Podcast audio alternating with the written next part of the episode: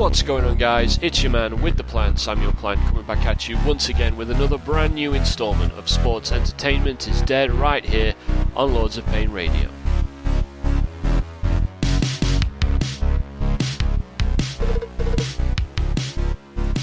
Thanks for tuning in, guys. If you missed last week's episode, you can still go catch that on demand. The way to do it is very simple. Head over to Spreaker, head over to lordsofpain.net, and you can catch my last episode of SCID on demand. You can also do it through your usual podcast provider as well. Please also make sure you check out all the other great shows here on Lords of Pain Radio. We have stuff coming to you each and every single day of the week, covering everything from New Japan Pro Wrestling, Ring of Honor, TNA, indie circuits, British wrestling, you name it, we've got coverage for it. So do make sure you check out all the wonderful shows. You can do so by subscribing. Don't subscribe to Lords of Pain Radio, but do subscribe to each of our shows by their individual name, and that way you can make sure you don't miss a second of the great coverage we've got for you here on Lords of Pain Radio. It is another week in my ongoing project for Sports Entertainment is Dead Year 2. If, of course, you're unfamiliar with it and this is the first time you're tuning in, I take a guest host every single week and we explore a match chosen quite at random, historically either by myself or said guest, to explore the themes, the creative merits, the character, the narrative, its historical importance, anything that we think is worth commenting on. It's all inspired by my book, 101 WWE Matches to See Before You Die, which you can still go ahead and buy on Amazon anywhere in the world. And of course, it's also the inspiration behind my second incoming book, which will be a direct sequel to 101, but will be focused specifically on the new generation era. Both of these books explore many of the benefits that come with watching your professional wrestling as performance art rather than as sports entertainment, which, as the title of my show implies, is, in my belief, dead. That's what these match explorations aim to do as well. And this week, we have another and welcome back to Sports Entertainment is Dead this week. He was on all the way back in October and he has returned to talk with me about a couple of interesting picks over the next couple of weeks. Uh, it is my Australian namesake, Sir Sam. Welcome back to the show, Sam. Hit the entrance music. He makes the big return. The crowd pops. It's great. Everyone's favourites back on Sports Entertainment is dead. Good to, thanks for having me, Plan. I'm already Everyone's regret- favourite Sam. I'm already regretting this decision. Um, oh, I'm in a fun mood tonight. uh, okay, great. Uh, so, last time you were on, uh, you uh, picked uh, Undertaker and Roman Reigns at WrestleMania 33, and we sort of talked about.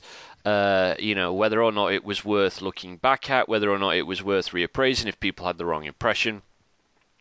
And so I said, I can't remember if I said it on air or off air, but I said at the time to you that the time you were on, uh, in a similar sort of vein to that match, let's do another uh, more recent WrestleMania headliner that was reviled at the time, but one that I have championed for a long time, um, and at times have said, and I stand by it, that it's actively better than the the first version.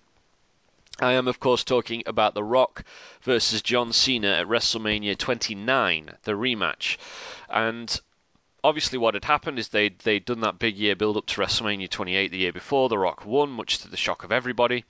Uh, he then decided to stick around, win the WWE Championship. Meanwhile, John Cena, the story they, they tell, uh, tinged, uh, as all best reality era stories were, with a little bit of, of the truth, was that it led to a professional and personal uh, spiral for him. And it was a new year. He won the Royal Rumble that year. And of course, Mav and I discussed that a couple of weeks ago on this show. Uh, and would go on to challenge The Rock for the WWE Championship, much to the chagrin of a lot of fans who had wanted to see CM Punk after his, his record breaking breaking title reign in uh, a WrestleMania headlining match, and he sort of got pushed to the side to wrestle The Undertaker instead, though you could contend that's more of a main event than, than actually the main event was. Uh, and Not if you It- ask Punk, it isn't. I wouldn't want to ask Punk anything ever. Um, so, uh, and then this really, to my memory, Sam, you weren't sort of hanging around the LP forums at least at that time, but to my memory, there was a lot of people that sort of this was the last straw. There were a number of, of folks around LLP who sort of stepped away from WWE, and this felt like the onset of a culture that has now sort of hit its its pinnacle in recent years of this sort of um, uh, embrace of, of indie wrestling uh, over and above WWE.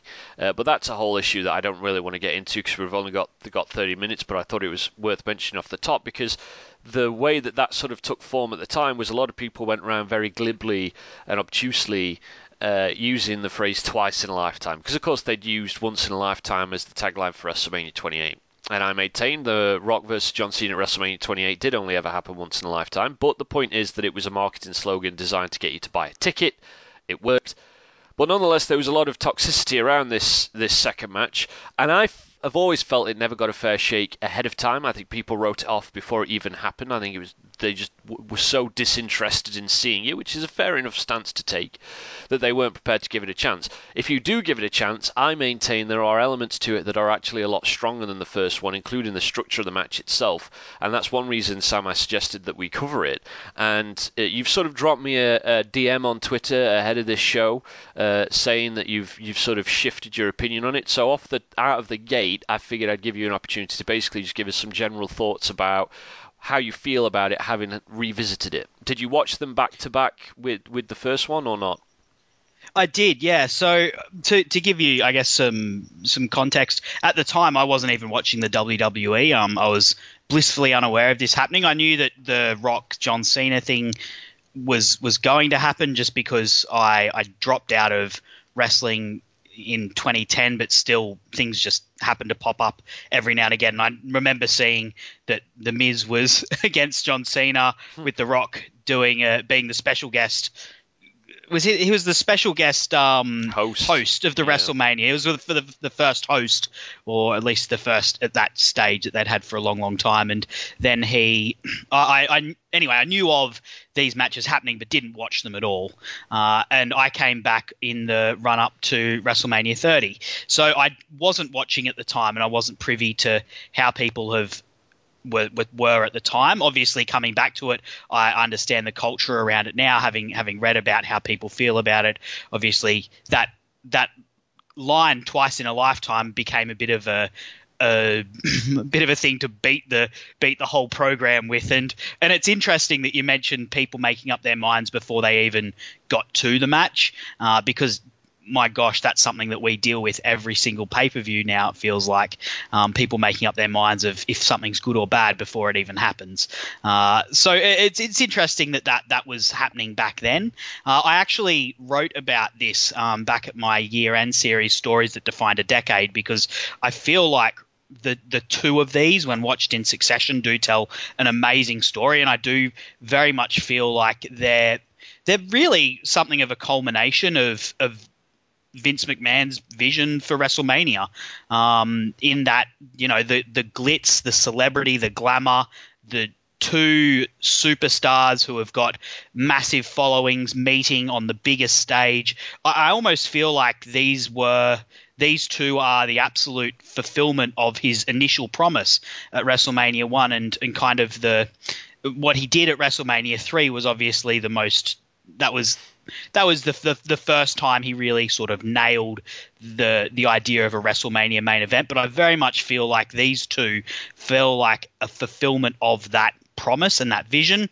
And and after that, I actually think things have changed. Um, the year after, of course, you have Daniel Bryan, and I feel like that is the when the WWE really took on much more of an indie mentality um, in, in its recruitment and who were its top stars were people like Seth Rollins, um, of course, there was the return of Brock Lesnar, which sort of throws a wrench in that that theory a little bit, but I still don't think they have really hit the peak that they did in those categories of your celebrity, your your clout, your glamour of Rock versus Cena one and two, and I.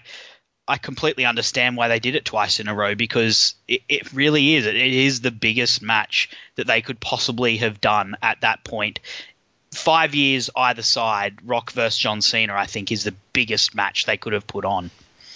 Absolutely.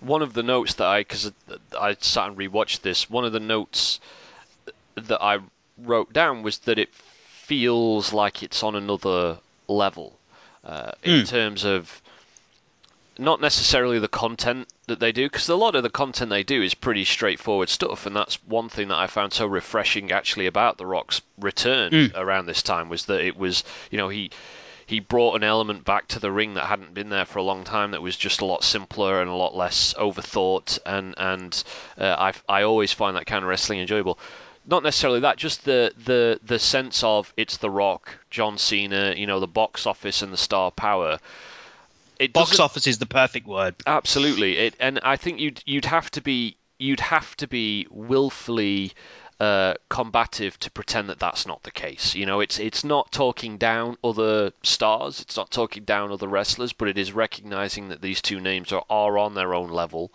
Uh, as much as it galls me to say that about John Cena, it's true, uh, and that this, as a result, this match feels like a much bigger deal, and it feels like you are watching the headlining match of the biggest wrestling show in the world, and it doesn't have quite the same uh, atmosphere as WrestleMania 28 did. I think there are issues with the rest of the card that probably play into that, as well as the fact that there was a general sentiment that, you know, do we really want to have to watch this again? Where's CM Punk? Why can't we have someone else? Uh, but it was clear to me the way that they structured the overall program that this was probably the end game in and of itself. Excuse me, in and of itself. I don't think The Rock wins at WrestleMania 28 if they didn't know then that they were going to do a rematch where John Cena wins at WrestleMania 29 for the championship. Uh, and I can't help but think that that was the plan from the onset when The Rock came back in 2011. So you have. If that is the case, you know, a program that has run un- uninterrupted, granted, you know, on and off because of The Rock's kind of conflicting schedules, but a program that's ran on and off for, for over the course of two years uh, and change, and that's, I mean, that alone is something of an achievement. Um, but so you weren't watching it. I didn't realize you weren't watching at the time. So was this the first time that you you watched this this match for this show? No, when I came back to wrestling after WrestleMania, so WrestleMania 30 was when I came back. Right. Uh, and after that, I, I got the WWE Network, and I one of the things that I did was I watched all the WrestleManias because I had previously, when I watched wrestling before that, I had I didn't have access to all the pay per views, so I had some DVDs. I, of course, this was you know the the late 20 20 uh, the late 20 um, the late noughties were a time when when pirated content was very easy to come by. Um, so i definitely definitely sourced my, my fair share of things but I, I did watch these but not i've never watched them until uh, the the preparation for this and my column series. Um, I, I never watched these back to back, um, just one match straight after the other.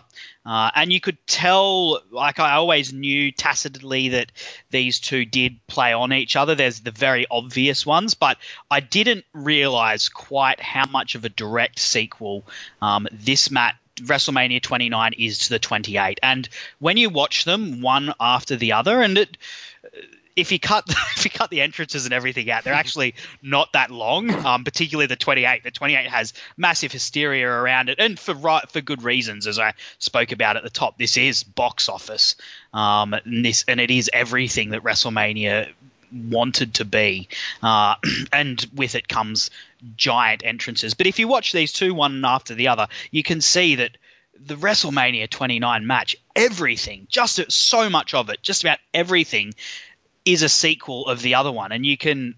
Are we right to start moving into, I guess, the more defined parts of the the match itself? Please do, yeah.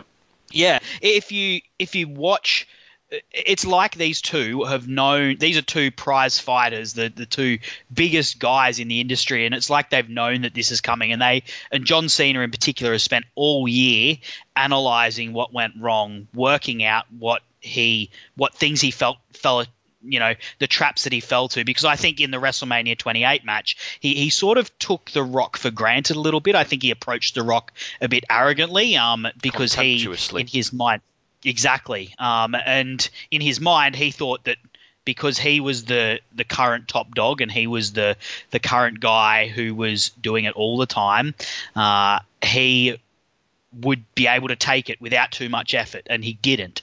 And he spent the whole year analyzing and thinking about it and replaying this in his mind and visualizing what he would do differently come the next time these two met. Uh, and he obviously had his vision set on The Rock, and everything in this match flows from WrestleMania 28. Everything is a counter of a counter. Everything is a, a a, a sequence that has its roots in the ne- in the previous match. The from the very beginning, one of the, one of the differences between this and the more celebrated WrestleMania 28, I sort of already mentioned it earlier, is uh, one of the, I, I absolutely adore the WrestleMania 28 match. I should say not just because of the match, but because of everything around it. I think it's such a wonderful production. I think it's it's uh, you know it's it's transportive in its in its sense of atmosphere. Uh, you know, and you have the the MGK performance before John Cena's entrance, where he sort of ad libs a little bit to get the crowd going, and then you have the the Flo Rida um, uh, songs before the Rock's entrance, and both those uh, both those musical personalities seem to fit the guys that they're introducing so well. There's so much around it, you know. Festival atmosphere is the way I always describe WrestleMania mm. 28, and I and I think that it's very true of that top top match as well. Fast forward to this year, and it's there's a lot less ceremony uh, around the sort of the the introductions and stuff. You know, it's just a typical guy's music hits, he comes out to the ring. Guy's music hits, he comes out to the ring. You do the introductions, you're into the match. There's there's none of the same festival. So and when the the crowd is a little more exhausted or disinterested than perhaps they were the year before, it, it, it feels like there's less atmosphere, and automatically you begin to think, well, maybe that's a you know that's a, a, cross against this thing. And I actually like it a lot because I think first of all it sets it well apart from the first one, but I think it suits the tone of what's happening here, which is a uh, which is a rematch, and it feels like. Uh, it's it's business this time. You know, there's no because in the first one, I remember that very early on, I haven't rewatched the first one before the show, but I remember very early on there's that moment where The Rock kind of does a, a, a magistral cradle on, on Cena after a quick flurry, and Cena kind of has a smile on his face and nods. He's like, "All right, okay, it's going to be like that." Um, there's no smile on Cena's face this time. You know, he's not, and it goes to mm. what you were saying. You know, this for him because they they peddle this narrative of, of you know typical WWE narrative. We've heard it a thousand times before about cementing legacies and gaining redemption and stuff. And it's all a bit kind of roll your eyes when it's John Cena because, of course, he's going to have a legacy if he doesn't beat The Rock at WrestleMania. Want to bring that back up again in a little bit, but um, the story, whatever you think of it, sort of from a real world perspective, the way it's written is is really well done when you think about everything that happened the year before, and it translates into they carry it over into the match. This is something I have infinite criticisms of modern wrestling for, where you could just pop any pay per view match at the end of any storyline, and essentially it seems like that's always the case. It doesn't necessarily carry the themes of the story into the match this does because Cena's fate, you know, there's no smiling. Like I said, his body language is very on point. He's focused. Uh, there's no messing around this time. Uh, and that plays as well into the pacing of the match and the, the structure of it as well because it's. I could understand if people want to say it's a little slow because it is a slow paced match. Certainly for the first 15 or so minutes, it's very guarded. It feels like they're both wrestling pretty defensively. And they're going to do that because, as you say, Sam, every sort of every pore of this thing is is is uh, is is just letting off whiffs of, of the previous year, and, and there's a, there's a real sense of almost a a sense on both of them that if they lose this rematch, it's more embarrassing than, than the year before. Like it would be more embarrassing for The Rock to lose this than it would have been the year before because he's already beaten Cena, and it would be infinitely embarrassing for Cena to lose twice in a row. So you get a real sense that they're both uh, waiting for the other guy to make a mistake, and it's only about 15 or 20 minutes in that they start to think, okay, well, he's not shifting, so I'm going to have to try and, and do something more offensively here. Mm. Yeah, I've got a note actually written down that speaks to what you're saying. Um, both men seem more focused on the match than the moment.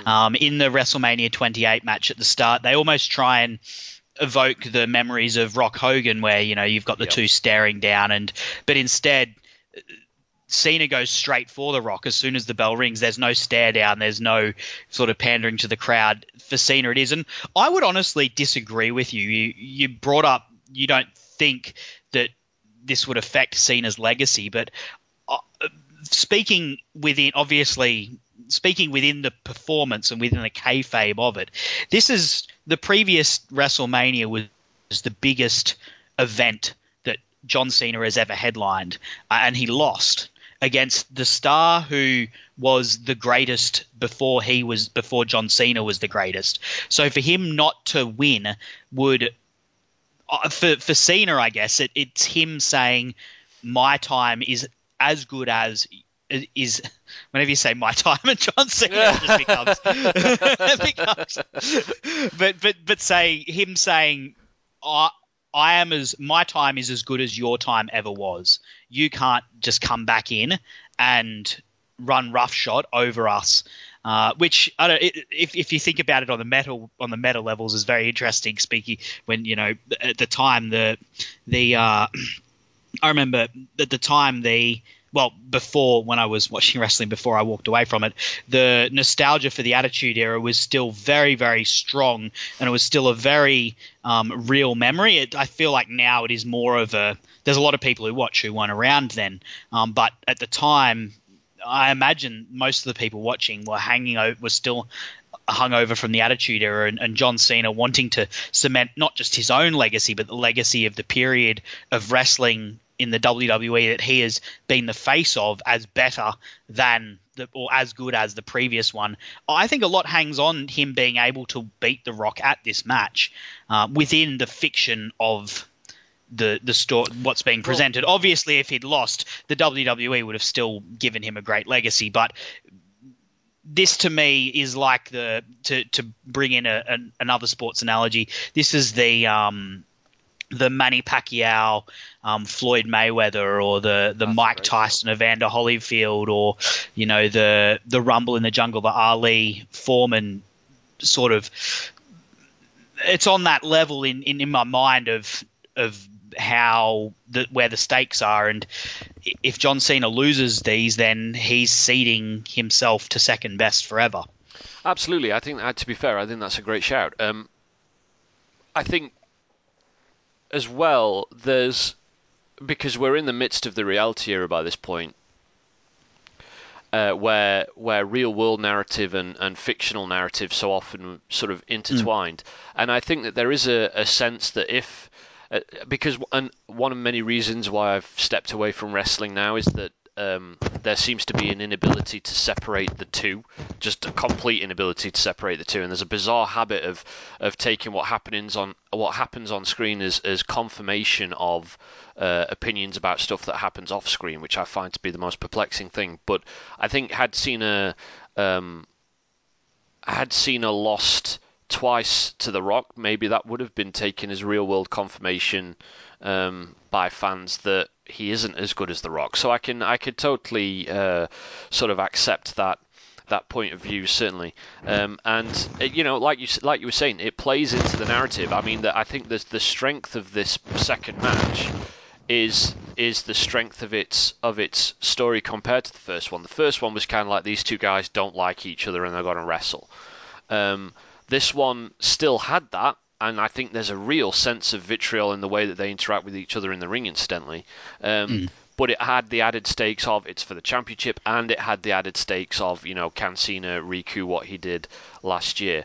Um, time is whizzing by. I do want to mention some of the some of the specific mm. uh, sort of granular moments in the match. There's a wonderful sequence that just that, that it goes on. I mean, it's clearly rehearsed, but it, it works brilliantly where um, you know the Rock's hitting right hands, he goes for a spine buster, he gets counted into an STF. The Rock fights out, Cena goes for the shoulders, uh, he goes for the sit out, gets t- counted into a headlock takeover, which goes into a sharpshooter, which Cena gets out of before hitting his sit out, which goes for the five knuckle shuffle, which is then counted into a DDT.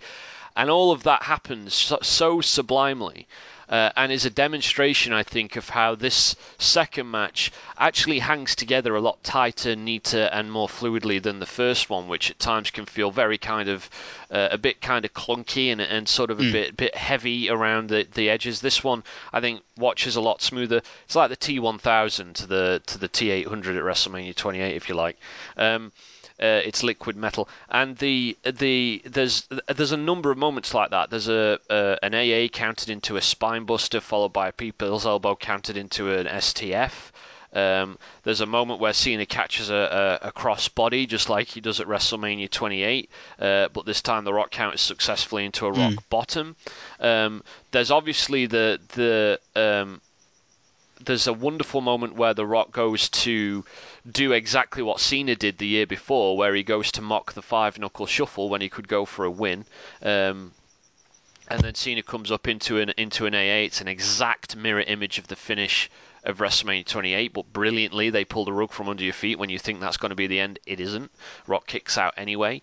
Uh, there's a moment where um, the Rock, Cena goes for a rock bottom on the Rock, and the Rock counters it into a rock bottom of his own, uh, uh, and indeed vice versa. Uh, and then of course, there's the big replay from Cena of, of the finished WrestleMania 28, where he goes to mock the people's elbow. The Rock jumps up, Cena hangs onto the ropes. You can't see me. Goes for the A, and that gets counted into a rock bottom from the Rock. And one of the common themes through all of these, other than just the, the smooth way that they're executed, and other than just the cool way that they hark back to the fact that these two are now infinitely familiar with one another, and at times specifically to events that happened at WrestleMania 28 the common theme is The Rock always gets the better of John Cena. Even when Cena has these kind of traps planned out, even when he has a plan and he's executing it, he still gets pipped to the post more often than not by The Rock.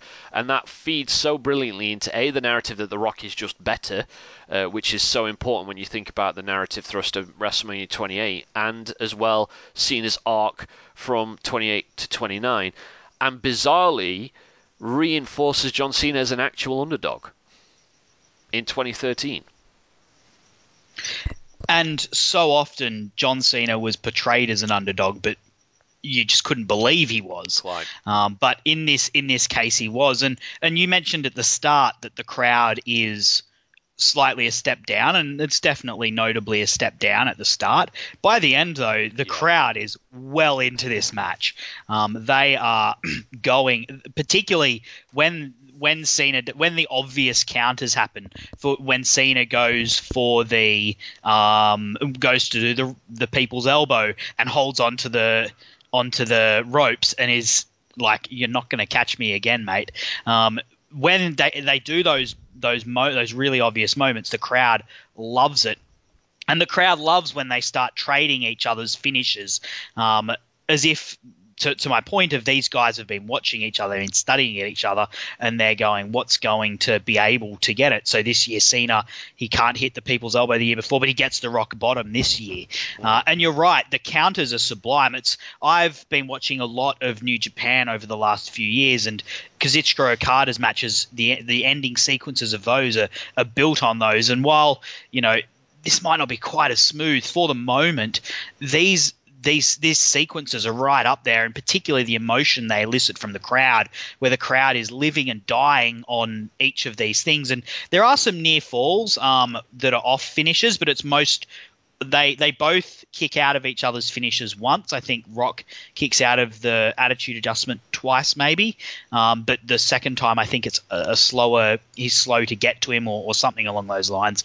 But well, if I could, it is, if, if I could jump in a second, of, sorry, go. What, yeah. what I was going to say is that this match has come in under criticism over the years for having too much of the the, the finishes back and forth, uh, and I've always defended it against that. And Lord knows I'm you know one of the vocal critics of that habit uh, and rewatching it reinforced the fact they have 20 minutes of, of wrestling before they even start trying for, for finishing moves.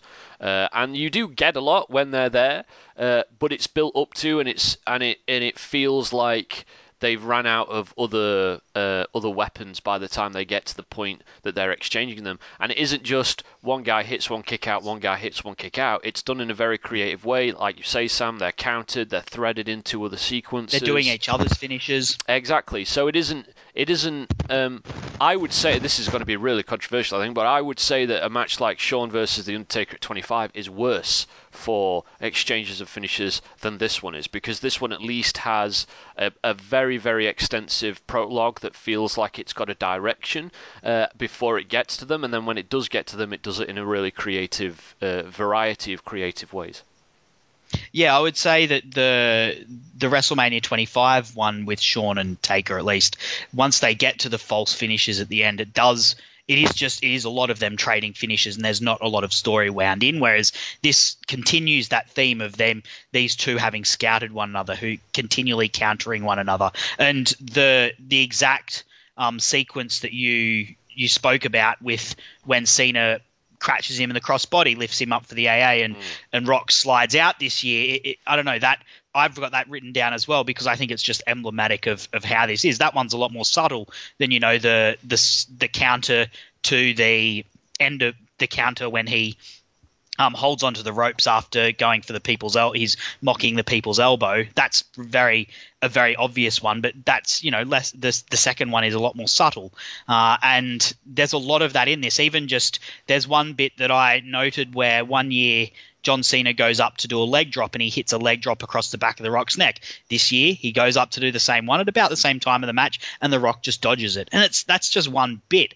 But as I said, this this WrestleMania 29 match is everything from it is dripping in the WrestleMania 28 match. And if you watch them back to back, it's it's a really it's really obvious and it's really well done as well.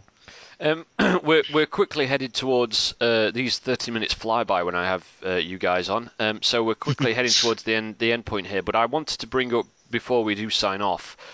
Uh, to me, and you, you were kind of toying with this very early on, Sam, when you were saying that it's sort of the fruition of Vince's WrestleMania dream. I think it's more than that. I think what you have specifically in this WrestleMania 29 match on its own is the ultimate WWE match because it represents so much of both the best and worst mm. of the characteristics we as fans most often define WWE through. You've got the uh, the story, which uh, in this instance is, I think, really well executed, very tightly written, but is ultimately one that the fans aren't that interested in seeing. You've got the the atmosphere, which, as you say, towards the end of the match has all of the you know the the, the excitement and thrills of a of a WrestleMania uh, classic. Um, but early on feels the weight of an overlong open air show that so often could be the case with WWE. Um, and you have the staging, which on the one hand, you know, it feels like it's box office, it feels special, it feels like something that you haven't seen elsewhere, but on the other hand is horribly gratuitous because you've got uh, a bridge across the entrance and you've got a Statue of Liberty above the ring and you've got oodles of fireworks at the end of it and it all feels a bit in your face. In almost every instance, including the ring content, where you have uh, you know a, a, real strong sense of character and narrative because of what you were saying about it, you know, bleeding uh, the the the first match and, and being the end of a of a long story, um, but at the same time represents the worst in that again it's two guys we've seen wrestle before. One of them's a part timer and they do a lot of cheap tricks at the end to get the crowd excited that might not otherwise have gotten excited it feels like it's a contradiction in a lot of ways in its DNA for existing when it shouldn't exist, but being brilliant when it should really be rubbish, and vice versa as well. It feels to me like the ultimate WWE match, and that only really came across when I was writing bunches of notes down and trying to analyze it for the purpose of this show, and I would be interested in hearing your thoughts on that. I didn't. I, I my, um, I mean, my thoughts around it, around these two matches, is they mark uh, for me, I, I, feel like these two mark a turning point in the WWE almost. You mentioned that there was a lot of angst in the fan base um, before this uh, of them wanting to have Punk versus Rock instead of Cena versus Rock. And to, in many ways, I feel like that's angst of the P- fans, diehard fans wanting the WWE to be something it isn't knowing who the WWE are, and as I said, why they're ne- they were never going to have something other than Cena versus Rock. And next year, the Daniel Bryan story is amazing, but you can feel. I mean, I came, I, I wasn't there for the tension leading up to WrestleMania 29, but I definitely one of the things that brought me back in WrestleMania 30 was the fact you had this crazy uprising of of fan support for for Daniel Bryan and not only is this sort of a, a, time when the WWE changed its identity afterwards, in, embracing people like Daniel Bryan, people like Seth Rollins, um, you know, th- these guys who are, and, and, of course the recruitment strategy that brought su- such an influx of indie talent into the into the main roster. This is kind of the end point of the that style the, the style of these matches never shows up again in a WrestleMania main event. The style of the matches going forward would be the Brock Lesnar really aggressive MMA style and the Daniel Bryan indie style, uh, like indie infused style, uh, as opposed to, I guess, the more character and and I mean, sports entertainment. Um, was this was this when sports entertainment died plan? Have we come? Is this what the series has been leading up to? like this, this really is a these are some sports entertainment matches, and and this I don't know to me was a very much a pinnacle of what Vince McMahon's sports entertainment was. The Rock versus John I, Cena one and two. I think that's a that's a very very very strong point. Um, especially because um, I mean we've got to sign off now, so I won't go into this, but it, it mm. does feel like this is a touch passing moment for Cena at the end of his career, uh, at the end of his run as the guy, yeah. rather than at the beginning of his run for, as the guy, which kind of makes sense when you consider The Rock sort of left early in a manner that seemed to contradict the flow of history. Mm. So it's a, a very strong point yeah. to end on. Go on. As I as I wrote, neither of these guys were ever close to where they were on the WrestleMania card after this. Well, quite absolutely. Um, unless you count The Rock versus Erick Rowan, which of course is technically The Rock's last match. Um, there we are. Uh, Sam, thank you for coming on the show. You will, of course, be back with me next week. Uh, and for those of you who want to know what we're going to be talking about next week, um, it is going to be a WrestleMania main event that never happened uh, in that it's going to be the Roman Reigns, Seth Rollins, Dean Ambrose triple threat match for the WWE Championship at Battleground in 2016. Uh, we're going to be talking about that next week. In the meantime, Sam, thanks for being on the show. Is there anything you want to, to plug, bearing in mind we're recording this in December, but it won't be going out until January, February time? Yeah, go back and read all my old columns. no, you can follow me on, on Sir underscore Samuel. Look, if if you did like my thoughts on this, uh, there's a there is a column that I wrote on these two matches um, called uh, Rock vs. Cena twice in a lifetime because uh, I thought I could think of no better way to title them. Uh, I wrote that back in December uh, and and posted it on Lord of the Lords of Pain main page. So so you can by all means go back and read my thoughts on it there if you do want to dig a bit deeper, uh, or you can follow me Sir underscore Samuel on Twitter. Okay, there you go. Thanks again for coming on the show, Sam. I don't really have anything to plug, guys. If you've been following me on social media at LOP Plan, you'll know that I am in the final stages of my time here at LOP, I will be retiring after the Royal Rumble, which means that we are in the final six episodes of Sports Entertainment is Dead ever. Uh, we've got three left to go, one with Sir Sam next week, and then after that, I've got the Doc back on the show, Chad Matthews, for a couple of weeks, and that'll be it. So, no real point in me plugging anything other than to say keep your eyes out on lordsofpain.net's front page for my final ever column that should be dropping. If it hasn't done by the time this show goes out, certainly uh, very, very soon. So keep your eyes peeled for that. Thanks for tuning in, and I hope you'll check me out for the first of the final three ever episodes of this show next week. Have a good one, guys.